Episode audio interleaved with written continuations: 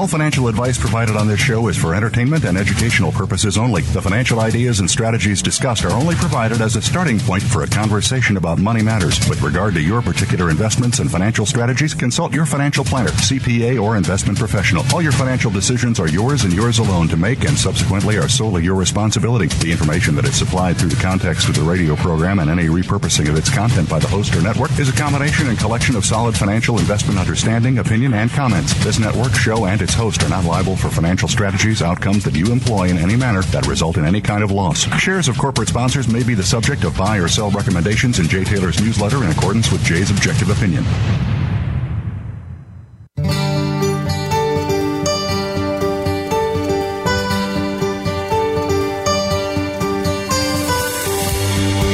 Welcome to Turning Hard Times into Good Times with your host, Jay Taylor. This hour will help investors fix issues and achieve personal gain. Now, here's your host, Jay Taylor. Welcome to Turning Hard Times into Good Times. I'm your host, Jay Taylor, speaking to you on August the 3rd, uh, 2021, from New York City. I want to thank each of you for listening to the show, making it one of the more popular shows of the Voice America Business Channel, and also want to ask you, uh, invite you to send along whatever comments you have about this show to questionsfortaylor at gmail.com. We do want to thank our sponsors. This week, uh, our show is possible because of Novo Resources, Eloro Resources, Hannan Metals, Labrador Gold Corp, Lion One Metals, Eskay Mining Corp, NV Gold Corp, and Firefox Gold. I've titled today's show, The Fed's Fast Approaching Dilemma and Yours. Alasdair Macleod, Dr. Quinton Hennigh, and Michael Oliver return this week. On July 22nd, Alasdair wrote in his weekly newsletter, he wrote, and I quote, The problem fast approaching all major central banks is that a rise in interest rates will be brought forward by their misjudgment on price inflation, a development which will directly challenge the policies of deploying QE to support financial markets and sustain confidence in the economy. And with the end of zero official interest rates, to continue support for financial assets requires an increase in quantitative easing to compensate. In other words, the money being fed to investing institutions will have to be supplemented to prevent risk assets falling in value. End of quote. Well, Alasdair believes we are in that we are really on the eve of a massive currency destruction that mirrors that of the French livre when it uh, th- that resulted when it was increased to support the Mississippi bubble, the Mississippi Company, I should say, and what was the greatest bubble of that day. So uh, this is indeed, I think, very similar to what uh, is happening now. When Alan, uh, starting with Alan Greenspan, actually back after the 1987 stock market crash, in which he started to support asset prices by printing money. No different, really, uh, according to Alasdair, than what happened back in 1720 with the Mississippi bubble. So the printing of Libra to keep the shares of the Mississippi Company elevated resulted in massive inflation. And so not only were the shares of fish artificially priced above their intrinsic value, but at the same time, the livre, the currency of France, was losing its purchasing power, and then it did so uh, almost exponentially. Now the Fed, as I uh, as our Alasdair will argue, is doing much the same thing. So we'll hear what Alasdair has to say, and there actually was somebody that could see what was coming back in uh, with the Mississippi bubble, and that was uh, an economist named Richard Cantillon. And uh, he was able to exit and get out in time and made an absolute fortune uh, by foreseeing what was headed their way. In fact, what he did was sell all his shares in the Mississippi Company uh, for, uh, for livre, of course, and then took his livre and bought British pound sterling, which was backed by gold. So essentially, he traded in his Mississippi company shares for gold. And uh, Alasdair, again, we'll have him on to talk about the similarities he sees, almost the duplicate uh, situation in some ways to what went on at that time. In the second segment of today's show, Dr. Quinton Hennigh will be with me to talk about an, an amazing gold exploration story that is unfolding for Lion One shareholders. Um, the proof of concept that Dr. Quinton Hennigh talked about, an alkaline gold deposit, which are amongst the largest and highest grade uh, kind of gold deposits in the world, really does seem to be unfolding. So Dr. Hennigh will talk to us in the second segment. They just put out some blockbuster assays last week. Uh, the market sort of yawned, and I think it's time really people need to pay attention to what's going on because I think, I believe that something very significant is starting to unfold there uh, for that uh, for the Tuvatu project of Lion One. But right now, I'm happy to tell you that Michael Oliver is with me once again. It's olivermsa.com, olivermsa.com. Go there to learn more about Michael's excellent work, is uh, structural uh, and a momentum and structural work that really is uh, his proprietary uh, model that has worked extremely well from my perspective, and always glad to have him with us. Thanks for joining us again, Michael. Hi, Jay. Good to be back. Always good to have you with us, and I want to ask you. Uh, you you talked about something about the side windows. Now I know this last week you also put out. Uh, you're sort of on, I think, on a monthly basis. You sort of put out guidance in terms of the various markets, key areas that people should be watching, and so forth. Um, one of the areas that you talked about were treasuries. Um, I think you you talked about the U.S. Treasuries, and you also focused on the dollar maybe we could start out by commenting on those two markets, where you think we're at now. Because again, today we're talking about what Alasdair Macleod thinks is uh, the potential for a shaky dollar uh, at best. Uh, so, what are your comments about the U.S. Treasuries and the dollar markets? Well, the the longer end of the Treasuries, let's say ten year on out to thirty, that's what we're looking at. Is uh, uh-huh. Uh, that's under less control by the Fed than, than the short term stuff. And in March, when gold made its low at 1673, which we think was the low of the entire pullback, uh, T-bonds made a low, meaning it made high and high yields were reached then, but they're low price. And they both bottomed in March. Now, the bonds didn't come up off that low as quickly as gold did. Mm-hmm. Gold came up in late April, early May, and surged over 1900. Um, but T-bonds have continued to advance, and we, we as we suspected they would. And mm-hmm. it's not really uh, too many people, when I watch financial channels and so forth talking about T bonds, they, they try to get real sophisticated about, oh, there's a subtlety between this and that, and you know, mm-hmm. there's got to be a specific reason. And they're really confused by it because they can't understand why rates would drop in a you know high inflation environment, et cetera, et cetera. Mm-hmm. Uh, mm-hmm. Especially if the the Fed has been talking supposedly about tightening, you know, at some right. future date. Yeah, right. Uh, mm-hmm. nobody seems to understand that all the time there's an ongoing investor preference shift underway. Mm-hmm. Uh, and you know may stay constant for a while, but it changes, mm-hmm. and it doesn't always change because of some news story, announcement by the Fed, or a change mm-hmm. in a weather pattern or something. Uh, investors, smart investors who've been around a while, you know, the Ray Dalios of the world, uh, mm-hmm. are suspicious of the stock market because they see in it in fact, inflation. it's uh-huh. what we've had for a dozen years. The Fed has printed money, and instead of it going into commodities or price of bread or anything like that, it went into the stock market. And so, if you think there's not been inflation, throw up an S and P chart and take a look at it, mm-hmm. and then look at an M2 chart as well. Mm-hmm. Um, anyway, they're suspicious of it in terms of risk reward. Now these guys can't just dump their stock positions and go to commodities. You know, they don't operate that way. Mm-hmm. They they manage huge funds and they, they they shift gently. Well, those gentle shifts can be reflected in things like T-bonds turning up. Mm-hmm. Why mm-hmm. T-bonds? Well, because they're safe. It's mm-hmm. cash. It's a place to mm-hmm. put it when you don't know where else to put it. Uh, why did gold bottom at the same time in March, 673, and then shoot up a couple hundred bucks? Uh, now it's still it's 140 off that low. Uh, why did that occur? There wasn't a particular news story, but both of those alternative assets to the U.S. stock market, gold and, and T bonds, turned up because mm-hmm. probably there's an investor preference shift underway, and it's ongoing. Mm-hmm. Uh, if the stock market shows any wobble, and we think it's it's doing it, and we think it's actually topping right now, uh, the evidence of that will be probably this quarter. Um, more and more money will in turn move out of stock category into other alternatives. And what's performing well? Well, T bonds are, and they're safe, into uh, the commodity markets, and commodity related stocks are performing well. So that's where it'll go. Uh, and so I think you'd need to look out of side mirrors at these markets you may not be in, like T bonds, uh, mm-hmm. and also the dollar. Now, the dollar we think is on the verge of, of its next leg of collapse.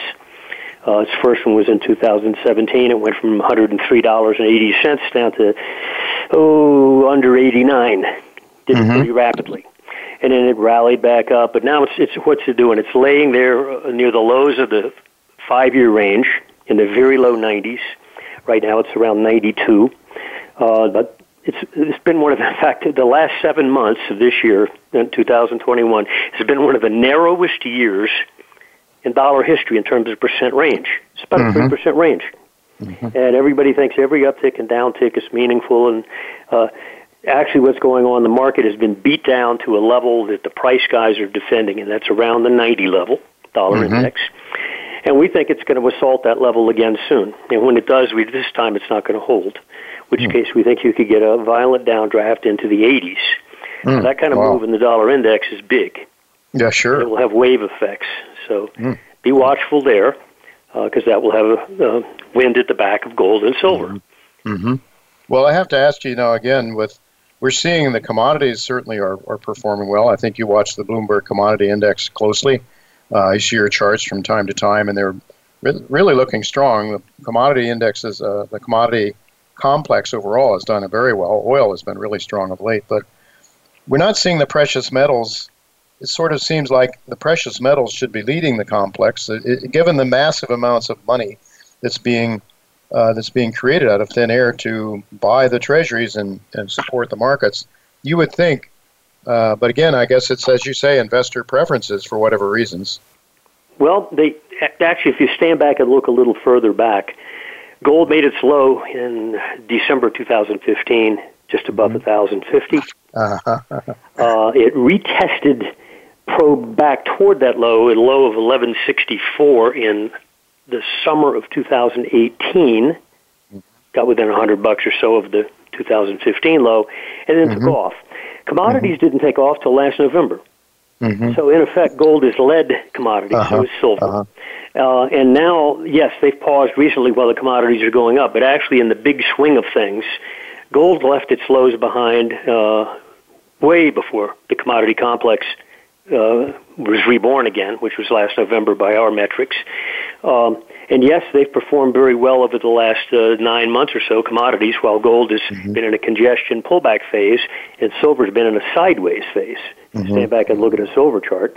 It's a range. Mm-hmm. Uh, the low end was 22 bucks, and that occurred six weeks after the high in July, August. Mm-hmm. Pulled back to mm-hmm. 22 in September, and then since then has been living what? Yeah, a coin toss either side of 25 bucks. Mm-hmm. Uh, mm-hmm. So it's been holding steady. I think that steadiness in the metals is about to end, and I think we're about to break out upside again. We've got some mm-hmm. very specific numbers that we publish, and mm-hmm. uh, the numbers aren't far away. And we think the recent behavior of gold and silver, after shrugging off that Fed nonsense, you know, in mid June, mm-hmm. when everybody's like, "Oh, the Fed's going to raise rates on us," uh, right? Mm-hmm. Uh, anyway, uh, they've shrugged that off pretty well, and I think they're poised now with a little bit further upside to trigger some numbers that should be pretty strong. Mm-hmm. In other words, the, the tone should change pretty dramatically if you get to these numbers. All right. Uh, in which case, they wake up again. All right. With uh, just a few seconds, 30 seconds or so left, uh, that you mentioned this equity market looks wobbly to you. Do you think we need to see the equity market start to tank or go down strongly before gold wakes up and that starts would, that getting? Would help. I think you probably will see that. Uh, but again, uh, you know, it's not something that gold has to have. It obviously didn't have to have it at this point. Yeah, you know, sure. We're not at a thousand dollar gold. We're eighteen hundred yeah. plus gold. Uh, right. and yet the stock market's higher than it was in 2015. Mm-hmm. So we don't necessarily need to see that, but when you do see that, and even just a five or ten percent drop in the stock market will unnerve a lot of people. Yeah, it will no doubt cause many asset managers to move more assets in the other mm-hmm. directions. Mm-hmm. So, alrighty. Well, we'll be on the lookout for it. And thanks again, Michael, for sharing your insights with our listeners. It's always appreciated. Thank you so much. Thank you much, Jay. Good. All righty, folks. So that we do have to go to break now, but don't go away. Dr. Hennigh will be with us to talk about Lion One and their um, pretty amazing numbers they just put out last week. So he'll be here to comment on that and much more. So don't go away. We'll be right back with Dr. Hennigh.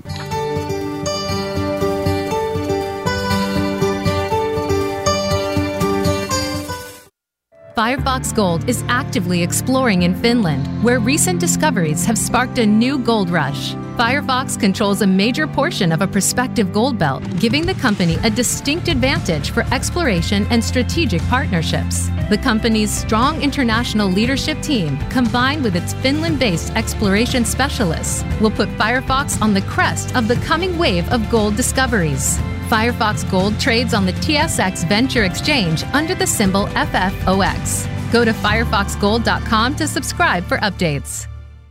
Eskay Mining Corp, trading under the symbol ESK on the TSX Venture and ESKYF on the OTCQB, is a mineral exploration company targeting precious metals rich VMS deposits in the heart of British Columbia's Golden Triangle. Eskay Mining controls a prospective land package totaling 130,000 acres, which lies across a geologic trend that once hosted the prolific Eskay Creek Mine. With a world renowned geological team, funding in place, and shareholders such as Eric Sprott, Eskay Mining is on the cusp of a world class discovery.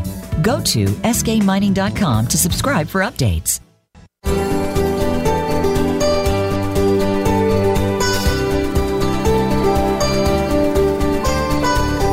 You're listening to Turning Hard Times into Good Times with your host, Jay Taylor. If you have a question or comment about today's show, Jay would love to hear from you at 1 866 472 5790. That's 1 866 472 5790. You can also send an email to questionsfortaylor at gmail.com. That's questions, the number 4, Taylor at gmail.com. Now, back to our program.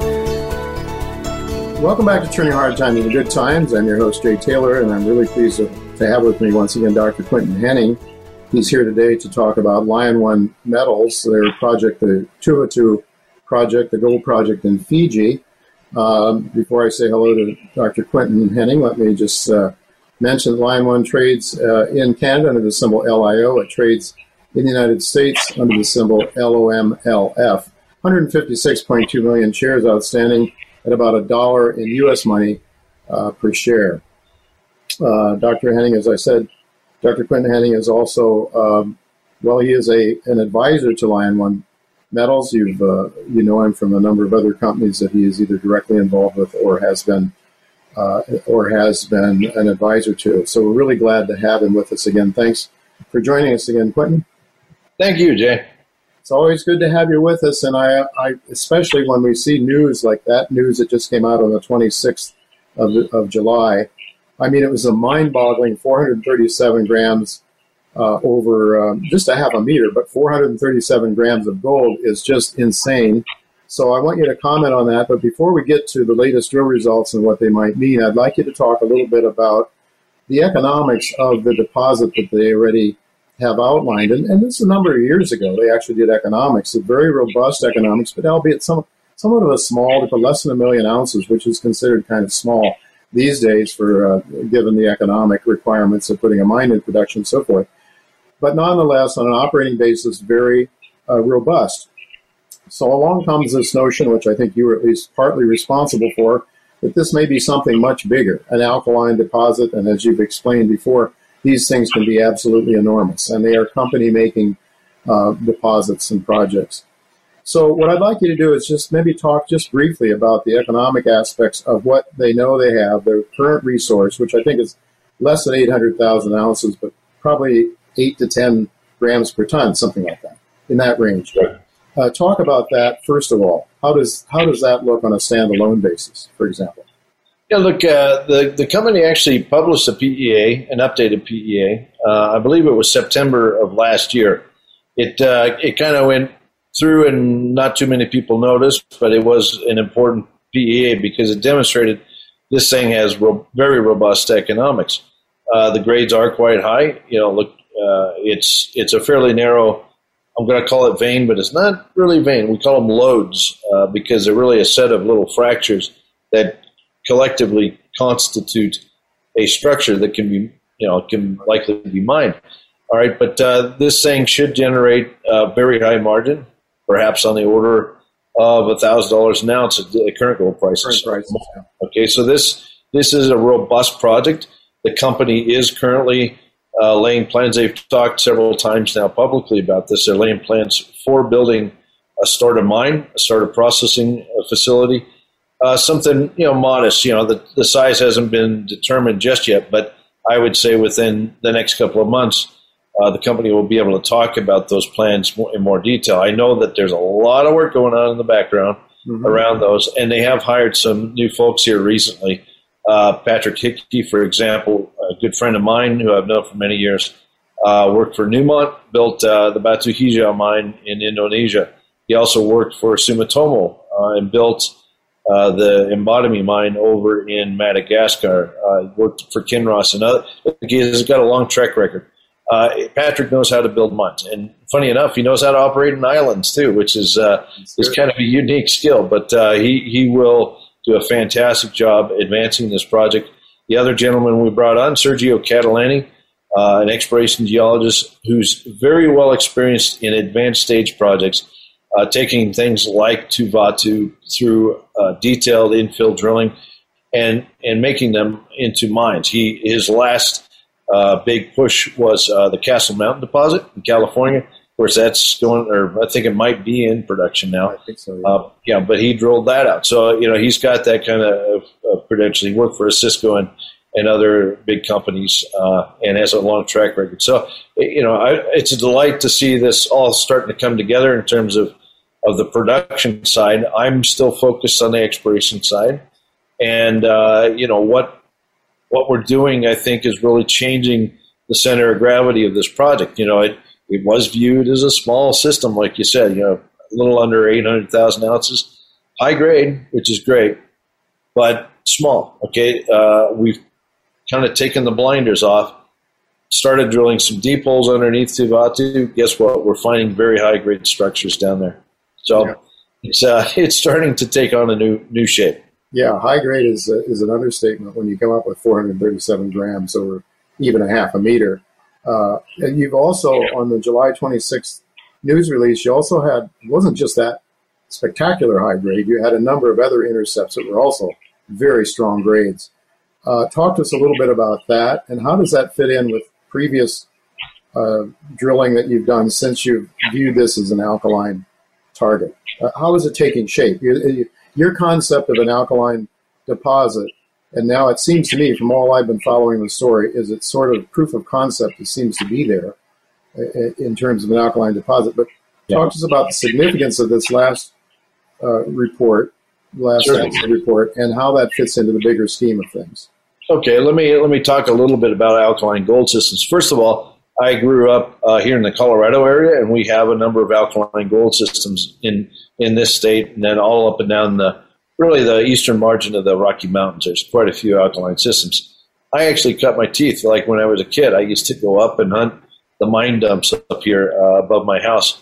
And guess what? You know, I learned how to identify weird minerals like this mineral called roscoelite, which is a green mica that happens to be indicative of alkaline systems. Uh, okay, so I went to Tuvatu. Yes, it was listed as epithermal uh, for many years. But when I first got there, you know, I, I laid sight on this core and I could see roscoelite. I could see all, all the bells and whistles effectively that said this is an alkaline system. Okay, alkaline systems are, are interesting because uh, in, a, in a hot spring system, usually your, your gold zone is restricted to a certain level, like the boiling level within the hot spring. Okay, and it might go down, maybe you know, it could go down a few hundred meters, like three, four hundred meters. Uh, in an alkaline system, they're different. They can go way down in the ground because these things form when uh, a magma body comes up from depth and it simply parks itself. This magma happens to have a lot of alkali metal in it. That's why they're called alkaline deposits. Anyway, this magma comes up, and usually underneath the volcano. Okay, so it comes up, and then it starts to cool and crystallize. And as it does so, the the metals that are incompatible, they can't fit in the crystals that are forming, they get flushed out. Mm-hmm. And what happens is they accumulate in the waters that are coming off the magma, and those get flushed up into the little fractures and stuff uh-huh. above. Okay, that's what produces these wonderful grades. Now, here's the complication these things are like a spider web. Okay, they just go, those fluids, they just find their way everywhere, you know, any nook and cranny, literally any nook and cranny. So you have to be very patient and methodical. But if you if you use the knowledge that this system should have a very deep profile, because it is an alkaline system, you're you're you know you're halfway there. Okay, you have to buy into that model. Uh, we used a lot of techniques that are traditionally used for alkaline systems. Uh, using CSAMT, we identified gradients, we tested the gradients. Guess what? We hit high grade. Okay, so the drill hole that you mentioned, yes, that uh, very high grade intercept that was up higher, that's uh, amazing. Like you know the 0.6 meter of 200 and some odd gram, and then there was a 400 gram within that. That is one of the upper lodes. It's up in the resource area, but the hole was actually uh, it continued downward, and it tested in this area where we hit high grade last year, and we hit it again. Okay, we hit uh, 2.3 meters of a, I think it was just under 56 grams uh, of gold. Very good result. Very stout vein. Very similar to what you see in a lot of alkaline systems. You get high grade root feeder structures. In Porgera, they have the Romane structure. Little tiny vein. These aren't big, but they have a lot of gold in them. Okay, and I think we're starting to see the evidence for that kind of a root structure. Gets better though. We're also drilling along strike now. We're doing some deep holes up around Banana Creek and stuff, and we're going to start looking for more of these things. Okay, so these alkaline systems, again, you have to be patient, but usually when they latch on to these uh, root structures, like the the main feeders of fluid, you can follow these things, and the systems grow and grow and grow. I see in the news release there was some, at least my understanding of it was, there may be some lateral, um, maybe some feeder zones or something that might actually connect some of the other targets that you've identified on system, the other kind of uh, similar targets that you, are, I guess, will be drilling from surface. So Banana Creek being the one I think that's uh, three and a half or two and a half kilometers away. Uh, that's correct. So, is there some potential, and do you see the potential for one, one or more of these deposits to sort of hook up together and at depth, uh, perhaps really yes. rich stuff? Usually, you find that it's it's kind of like the the branches of a tree, but it you know it's planar features rather than you know tubular features. But you see the system start to connect, and as it gets deeper and deeper, you find that root structure. Okay, uh, I think we found it at Tuvatu. I mean, basically, we're we're onto it. As we go northward, what we're we're doing there is like we know there's a lot of little veins at surface, a lot of anomalous gold, and even high grade gold in places in veins at surface. We're going to drill some holes that undercut those veins, but we're also going to test the deep part. It's almost like we're cutting to the chase. Okay, where we know now the system how it behaves. Let's go ahead and test the deeper part of it, and that's part of the goal up at Banana Creek is to find what could be a, an extension or or perhaps a second uh, structure that, that's feeding the whole thing up there. And you know that's three and a half kilometers away. This is not; these aren't small. Like this is a big system. Uh, we'll work our way back, you know, towards Tuvatu, but I think ultimately the the two will link up. They, they're formed from the same fluids. There's no question. Right. So, will the drill program this year? You'll, you'll be doing some of that drilling yet in this drill season at Banana Creek and between Banana Creek and the existing deposit. Yes. So we have three prongs of exploration. We got the deep pro- program that's really greenfields, I'll call it, that's testing new targets all along the corridor. We've got uh, the the deep drilling underneath Tuvatu. We've already demonstrated the roots there. Okay, so we're getting to the point where we're very comfortable with what we found there. But we also have the infill drilling in the for the resource work that's being done so in advance of mine development. Okay, so really the company's uh, got three things going at once. Does have a lot of money in the bank, fifty-eight million, I think, something like that. Yeah, uh, yeah, and so they have the ability to both advance the mining side as well as the exploration side. Mm-hmm. And we should be getting some drill results. Uh, I think the company maybe has its own lab facility. It right? has. It has its own lab. It's a, you know a state of the art fire assay lab in Nadi, which is 20 minutes from site. It's right next to the international airport. Fiji has been kind of locked down. Uh, you know, they're they're very sensitive about uh, pandemics and stuff. Right. So it's not like tourists are coming in right now, but uh, it is a major international hub. Uh, the lab uh, can turn around assays usually within about three or four days. So that's a, that's a very good outcome. It's you know means that uh, we don't have the delays, for example, like other companies. Right. Now the the company is drilling right now. They anticipate drilling through the remainder of this year. And I think at this point, you can see uh, over the past few months here, we've had a nice steady stream of news. Uh, we've had, I think, three uh, news releases in the past eight weeks on drill results, and I expect that to continue. Good, excellent. Well, it certainly is an exciting story. So I, I guess it's just watch drill results. I, I have an idea that a lot of people don't really aren't really making the connection between a near-term production situation and one that has something much bigger potentially in the future. And it, in my mind, if you the, the really enormous or the very strong, robust economics with what they have, and then understand that there's the potential for something X number of times larger than that, then I think people would start to see the, the potential value in this in this uh, play. I mean, the dollar share, 156 million market cap. You know, it's, it's certainly not overpriced in my view, uh, but but then that's my view, and I'm not unbiased. I own the shares. It's a recommendation in my newsletter, and uh, of course, a sponsor of this show. But I, I want to any any parting comments. Well, look, I, I, think that actually is a very good point. Um, if you look at the results that we have in our last news release, and then look at the diagram that goes with, you can see the block model, and you can see that we're well below the block model. Right. Okay. One of the things about this deposit is if you look at the ounces it delivers every vertical meter, it's around 2,500 ounces per vertical meter. Okay, well, I would expect that kind of ounce inventory to be delivered in the future. Okay, the fact that we've drilled this down, uh, you know, a few hundred meters below the existing resource tells me there's a lot more gold to be found there. Okay, so immediately underneath Tuvatu, yes, this thing will grow. If we find gold up at Banana Creek and in between, this thing could be multiples of the current size. So yes, it is an exploration story, but you also have the development going now. So we will see a, a mine actually start around the existing resource. And is there any uh, target date for that? I know it's always difficult set dates. Again, I think once the company has all of their ducks in a row, you know, COVID is a, a complication trying to get people in and out of site. Yeah, uh, the engineers are working remotely.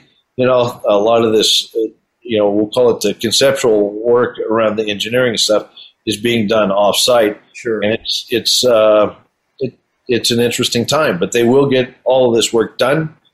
And I think that uh, probably by September, I think they'll be in a position where they can start talking about the size and scope of this uh, planned trial mine. Yeah.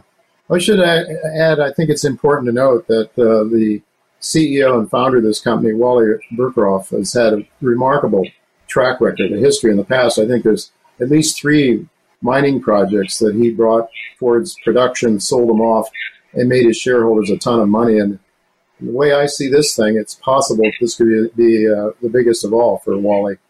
I sure hope so. That's exactly right. Yeah, I, I think so too. It yeah, has that potential, I think, if, you know, the things we just talked about come to fruition. So it really is exciting. Thank you so much, Quinton, for being with us again and giving us this update. And uh, uh, we'll look to keep up with it in the future.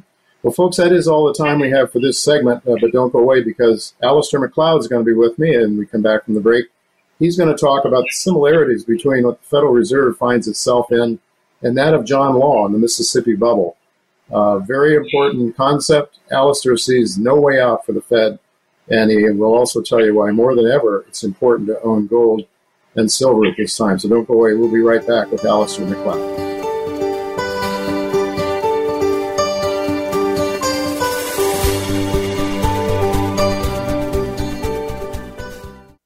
One Metals is focused on high grade gold in Fiji, led by legendary Canadian financier Walter Berukoff. Lion One is permitted for production and drilling for discoveries in one of the most exciting high grade gold projects in the prolific South Pacific Ring of Fire. Lion One trades on the TSX Venture Exchange under the symbol LIO and on the OTCQX under the symbol LOMLF. Go to our website at liononemetals.com for more information about Lion One Metals and high grade gold in Fiji. Labrador Gold is an exploration company focused on its flagship Kingsway project, located in central Newfoundland Gold District. Labrador Gold's first phase drilling program has successfully identified high grade gold mineralization, including a 3.6 meter intercept, grading 20.6 grams per ton gold, and 1.85 meters, grading 50.38 gram per ton gold. The company has approximately $35 million in the treasury and is led by a world class team of CEO Roger Moss and technical advisors Shawn Ryan and Quinton Hennigh.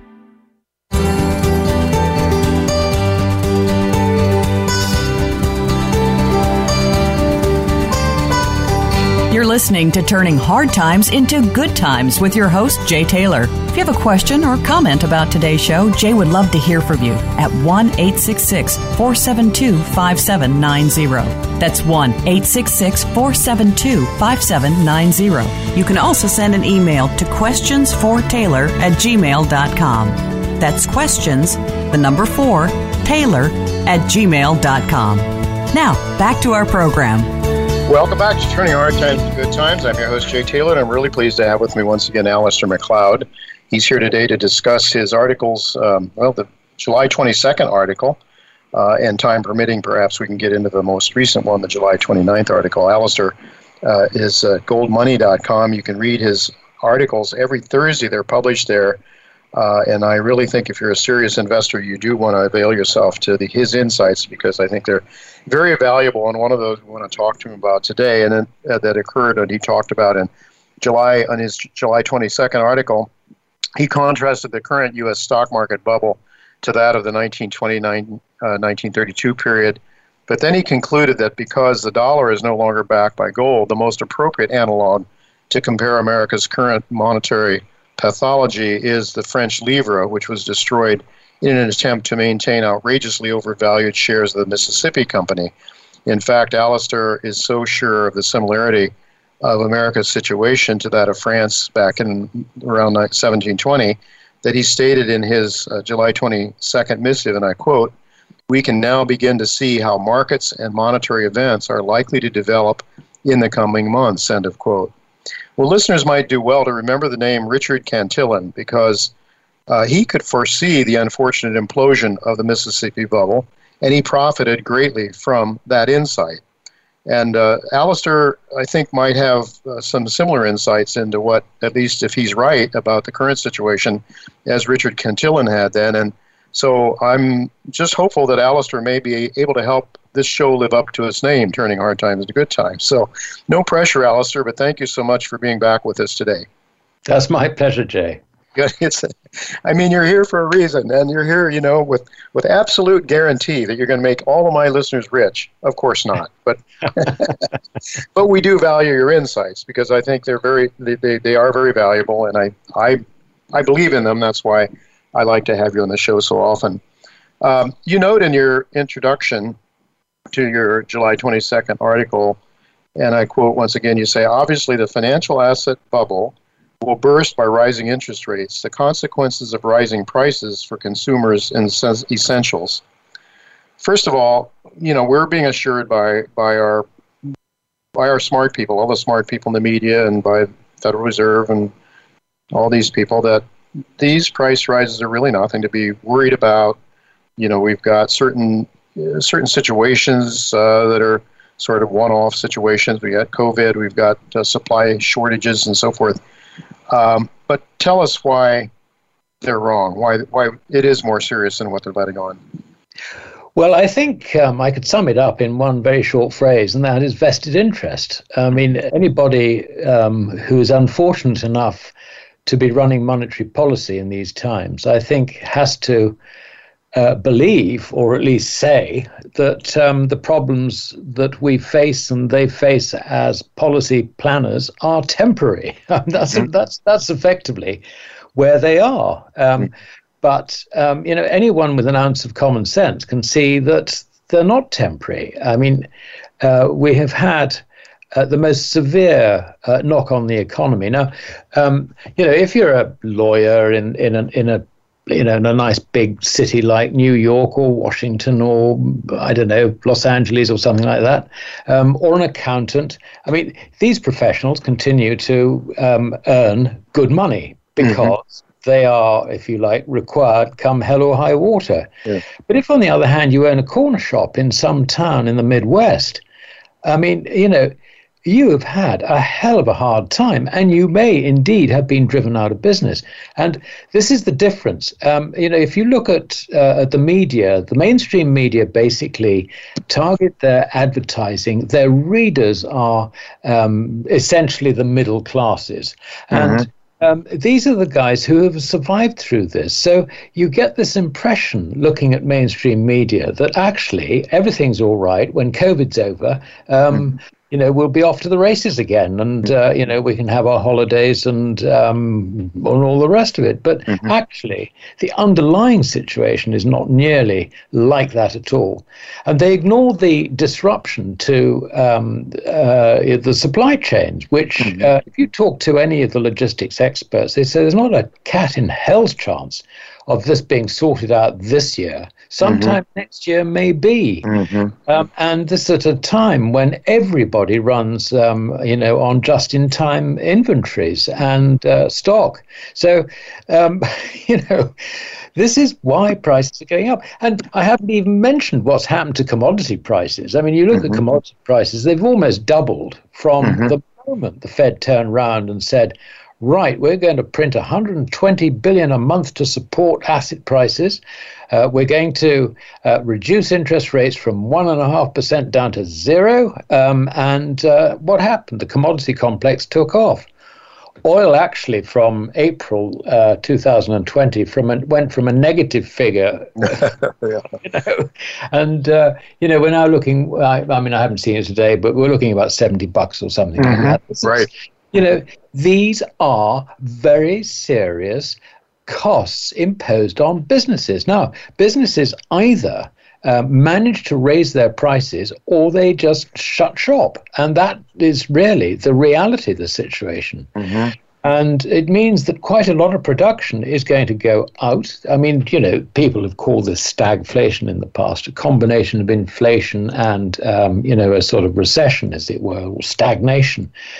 But I mean, if you look at, um, you know, the people who uh, haven't gone back to work, very often through their choice, admittedly, having got out of the habit of going going to work, perhaps, um, you know, they're their their spending is is concentrating on essentials. So you will see inflation, um, price inflation, uh, hitting particularly food prices and the essentials in life, like energy. Do you know to keep warm and and so on, or keep cold in the summer? All this, you know, these are the these are the prices that are going to go up.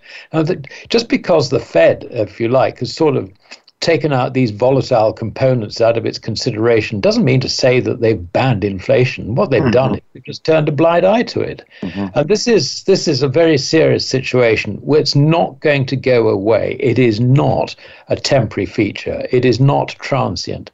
So I think that's the answer to your question. There's a lot of whistling and hoping rather than reality. Whistling and hoping, and it seems as though uh, most people don't make the connection between the creation of money out of thin air, the massive increase in the monetary aggregates, and prices. Now, they rather like it when the equity markets continue to rise and the bond markets are strong. Uh, and as long as they have that kind of inflation, they're happy, but they don't quite see the reason why you have to have bad kind of inflation, is what they look at bad inflation, consumer inflation, which is really what we're seeing now, isn't it? We're seeing a, a return to consumer inflation um, and I'm guessing that's at least in part because a lot of those smarter investors that see the handwriting on the wall are starting to buy commodities. You know, the Ray Dalios of this world is openly talking. I'm sure other commodity, uh, other um, hedge fund guys are talking about that sort of thing. So is this so? What's what's driving it now? Because we've had this massive money creation for gen, you know, for decades, and we've we've not, you know, admittedly we've seen more inflation than than what um, the government talks about, you and I have talked about in the past. But we haven't seen in, since the 1970s any really, really serious uh, inflation in the standard of living for people. I mean, I think it's more serious than they let on, but why now are we really seeing this commodity inflation? Well, I, the, the first thing I would say is that um, we have been seeing inflation all along. It's just it hasn't been recorded in the official s- statistics. Mm-hmm. Mm-hmm. And I think you've had John Williams on your show. Oh um, yes, absolutely. In the past, and uh, you know he he basically uses the same uh, method uh, of calculation back in was it 1980 when they started introducing uh, methods of um, if you like, damping down uh, statistical inflation.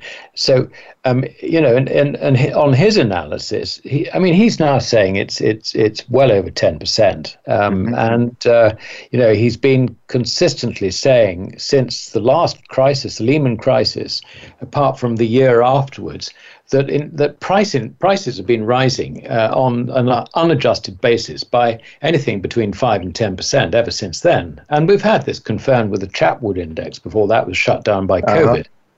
Um, and I mean, the last Chapwood I saw, it, we were looking just over 10%, and this was 2019. Mm-hmm. And that's an arithmetic average of, of uh, the 50 cities which they recorded um, uh, prices for 500 commonly bought uh, goods and services. So, um, you know, the, the, the, the idea that uh, um, in, you know prices are rising at two percent. I mean, it's almost like a goal sort figure, if you like, on a spreadsheet. Yeah. It is not realistic. And um, if you understand that, then all sorts of other things suddenly start dropping out of the woodwork. Like you ask yourself, okay, if inflation's running, say, at 10% and has been running at, well, let's let's let's be kind. Let's say it's been running at an average of 7% for the last mm-hmm. 10 years. Then uh, what has been the rate of growth? Hold on a minute. We've been in a in a recession all that time because mm-hmm. it's been negative adjusted for this. I'm just I'm not saying that this is the way you should calculate it, but this is the way uh, you know the method, if you like, in which government st- uh, statisticians use. Mm-hmm. What they're in effect doing is they're corrupting the figures to keep the show on the road, mm-hmm. and we now have a situation, and this is why the John Law thing, I think, is is, mm-hmm. is so important. We now have a situation where that is not enough. What they have had to do is to uh, print money, if you like. In other words, issue issue cash currency mm-hmm. through the banking system to the pension funds and the insurance funds to um, you know uh, in return for which um, the Fed buys uh, uh, government uh, and agency stock.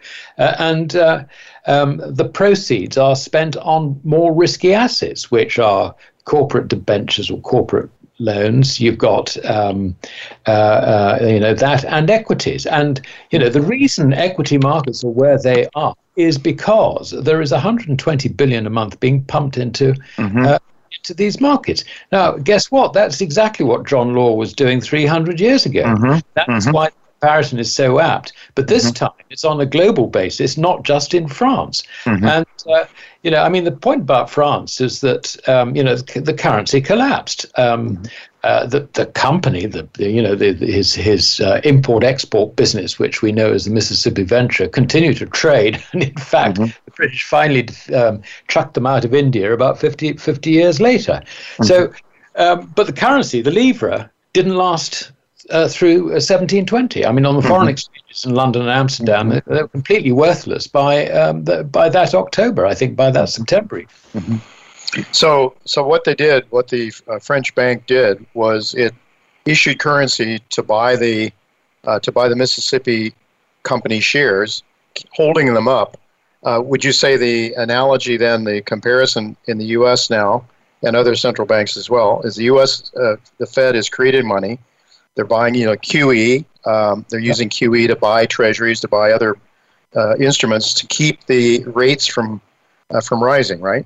Absolutely. I mean, and and I, I can remember seeing Alan Greenspan on television way back at the you know sort of in the very early um, noughties, uh, saying that um, you know it was, it was very important that uh, stock markets were um, you know were rising and healthy because that uh, engendered an awful lot of confidence in the economy. And if you create wealth uh, through rising asset um, uh, prices, then um, you know everything is a lot more stable, and you find that you know people with portfolios will you know they end up spending money and um, keeping the the economy you know in a healthy condition. So it has been Fed policy from Greenspan's time, mm-hmm. basically to ensure that markets are in a healthy condition. If I can, if I if, if I yeah. can put it that way. So, you know, this is not this is nothing new. What we're seeing is the tail end of a policy, which is, um, if you like, uh, uh an extension of Keynesianism. And guess what? I mean, if you read uh, John Law's, um, you know, sort of original thesis, it's Keynesian to the core. This mm-hmm. is simple as that. So, you know, we've gone we've gone sort of, I suppose, 200 years because Keynes was about 100 years ago. When he was sort of doing his first of his major major um, uh, uh, books. Um, 200 years later, you know, John Law happens again. He just happens to be called called John Maynard Keynes, and yeah, yeah. You know, we're living we're living with the consequences now, and and we're we're seeing the destruction that uh, was wrought on the French economy uh, by uh, the production of unsound money for whatever purpose, and it so happens that it's we've ended up with exactly the same purpose that John Law originally you know set out to do. Now he had to do it because uh, the way he promoted um, his his ventures was to do it in uh, issue shares in partly paid form, you know, like 10% mm-hmm. down and uh. the other 90% in easy payments. But of course, the problem was that um, having made various issues, uh, there came a point where calls were due and of course, people couldn't afford the calls. They'd made an mm-hmm. awful lot of money, um, mm-hmm. but they couldn't afford the calls. So they were selling shares in the market. So John, John Law was in the market printing money to buy them up. Mm-hmm. Now, that was the condition that he created for himself in those days. Uh, mm-hmm. The situation now is not quite like that, but the effect is exactly the same. Mm-hmm. I mean, absolutely, but it is global and therefore considerably more dangerous. Well, there is a lot of margin debt now, though, Alasdair. I saw we hit new highs for margin debt, so there is there is some some parallels perhaps in that regard too. But in any event, so what? So here we have. You note in your article that there that the Fed is going to have to create more and more faster and faster. Essentially, it's going to have to ramp up its QE, and I guess that's because the idea is that there's going to be pressure on the debt markets with inflation rising as it is. And so that's going to mean that they're going to have to buy, they're going to have to ramp up QE more than 120 billion a month or whatever it is now, and they're or and or uh, put the plunge protection team, the stabilization fund, in motion to buy up the stocks, to buy the you know essentially the Fed or the government buying stocks or bonds or whatever, just going out and supporting the market by direct purchase of those items, right? And if that's, uh, I mean, if that's the possibility, tell us why that won't work. Well, um, it won't work Eventually. Very, uh, yeah, I mean, uh, if I can sort of just take a step back and address your last point. Um, sure. I mean, the Bank of Japan are already doing what you were uh-huh. just saying. Yeah. Uh, and the way you do it is you go along to, um, you know, one of the large ETF um, providers and say, right, you know, we're just going to chuck money into your ETF, go out and buy stocks. You know, so you know, it just gets spread across the whole S and P, for example. You know, sort of an index tracking um, uh, S&P ETF. So, I mean, you know, BlackRock are, are there ready and waiting, and I'm I'm sure they've already been commissioned to do this. We just haven't haven't actually seen it happen quite yet. But this this is this is definitely on the lines. Now, the, the the problem that they then face is that um, with um, uh, prices continuing to rise, unless the Fed actually uh, um, uh, uh, raises interest rates, then the markets will raise interest rates against them. Now, uh, we haven't seen uh, a situation for a long time where a central bank is out of control of, of, interest rates. But believe you me, it happens, and it can happen, and it will happen again. And the situation will come about simply because there is something like 31 trillion of foreign money invested in um, uh, uh, US financial assets, including treasuries, uh, equities, and I think there's about eight billion or something. No, it's no, it's less than that. It's six six and a half billion in in uh, in deposit money. So, mm-hmm. you know, it's it's basically foreigners will look at. Uh, what's happening in America, what's happening to the dollar, and they will vote with their feet, um, uh, you know, about holding dollars.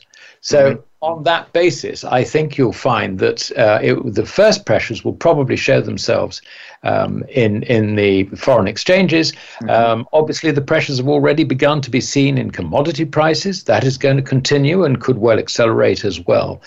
Um, and under those circumstances, what does the Fed do? I mean, if the Fed doesn't raise interest rates, it's killing the dollar. Um, if it raises interest rates, it's killing equity markets, um, you know, and and and, and uh, bond markets. So, um, you know, they're really between a rock and a hard place. Mm-hmm. And the only way out of it is not for them to announce tapering, you know, which is the anti-inflation, the sensible mm-hmm. thing to do, but to step up their purchases in the market to support the market, just as John Law did back in February, March, and April 1720. Mm-hmm. Mm-hmm.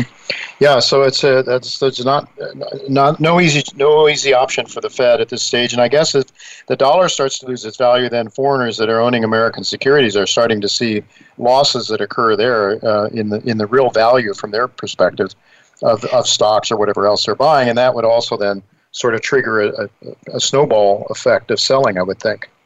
Yes, that's right. And the, of course, we must not forget that uh, American uh, uh, residents also own foreign stocks. Now, mm-hmm. when the US market starts tanking, they, they're going to start selling foreign stocks. So, foreigners you know, whether they're they're foreign to America or whether they're Americans operating in foreign markets, uh, are going to be uh, are going to turn sellers, and um, you know the whole lot will will will, will uh, uh go down. I'm afraid. Mm-hmm. Well, uh, just with a couple of minutes left here yet, Alasdair, uh, maybe a minute or so, just talk briefly about Richard Cantillon. He saw this coming in in, in France with the Mississippi bubble are, are you suggesting that people that are that have this foresight now might be able to come out of this this situation in much better shape than if they're if they're not aware of it? Well, I think that's the important thing. I mean, you were saying, um, you, know, you, you, were joking at the start of this that uh, the idea was to make lots and lots of money, but actually, um, the idea I think is to protect as much as one can mm-hmm. uh, what one has. So, um, you know, on that basis, I think we need to understand the dynamics that are actually driving these markets. And uh, the more you look at them, the more concerned you should be. And I think this Cantillon uh, comparison, I think, is is is a very very good starting point to try and understand what might happen. Yeah, no doubt. And he. Uh, I'm sure some people thought he was crazy because he was selling those those rising Mississippi uh, shares uh, at a time when you know people were saying, "What are you? What are you crazy? Are you, make really having a party here?" And it's just like now, try to try to step out of the equity markets, and it's hard to do that because it, they just keep going up. The Fed keeps buying, uh, supporting the markets, and it's uh, it's really a difficult thing. But I think we do need to try to understand what's going on underneath, and for that, I want to thank you, Alasdair, for being with us once again to help us ferret this out because it's um, you know it's, it's not what you commonly hear in the mainstream media, and uh, that's why you're so valuable to us. So thank you so much for being with us once again. That's my pleasure, Jay. All righty. Well, we'll look to do it again sometime soon. Well, folks, that is it for this week. Uh, next week, I'm going to have Richard Maybury with me. He's the author of Richard Maybury's Early Warning Report, and Dr. Quinton Hennigh will be back as well to talk about Novo Resources, uh, which I believe is succeeding towards optimizing its gold production from its Beaton's Creek gold project in Australia. So until next week, goodbye and God's blessings to you.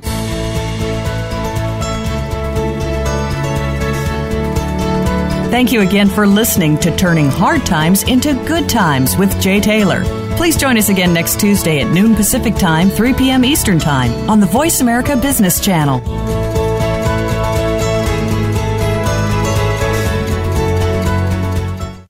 NV Gold Corporation, trading under NVX on the TSX and NVGLF on the OTCQB, is a gold exploration company focused on uncovering the next multi million ounce gold deposit in Nevada with an aggressive exploration season ahead in 2021, a tight share structure, strong management ownership, key strategic investors, a globally recognized technical team, report coverage from industry gold experts, and a strong treasury. Visit NVGoldCorp.com to learn more on this exciting story.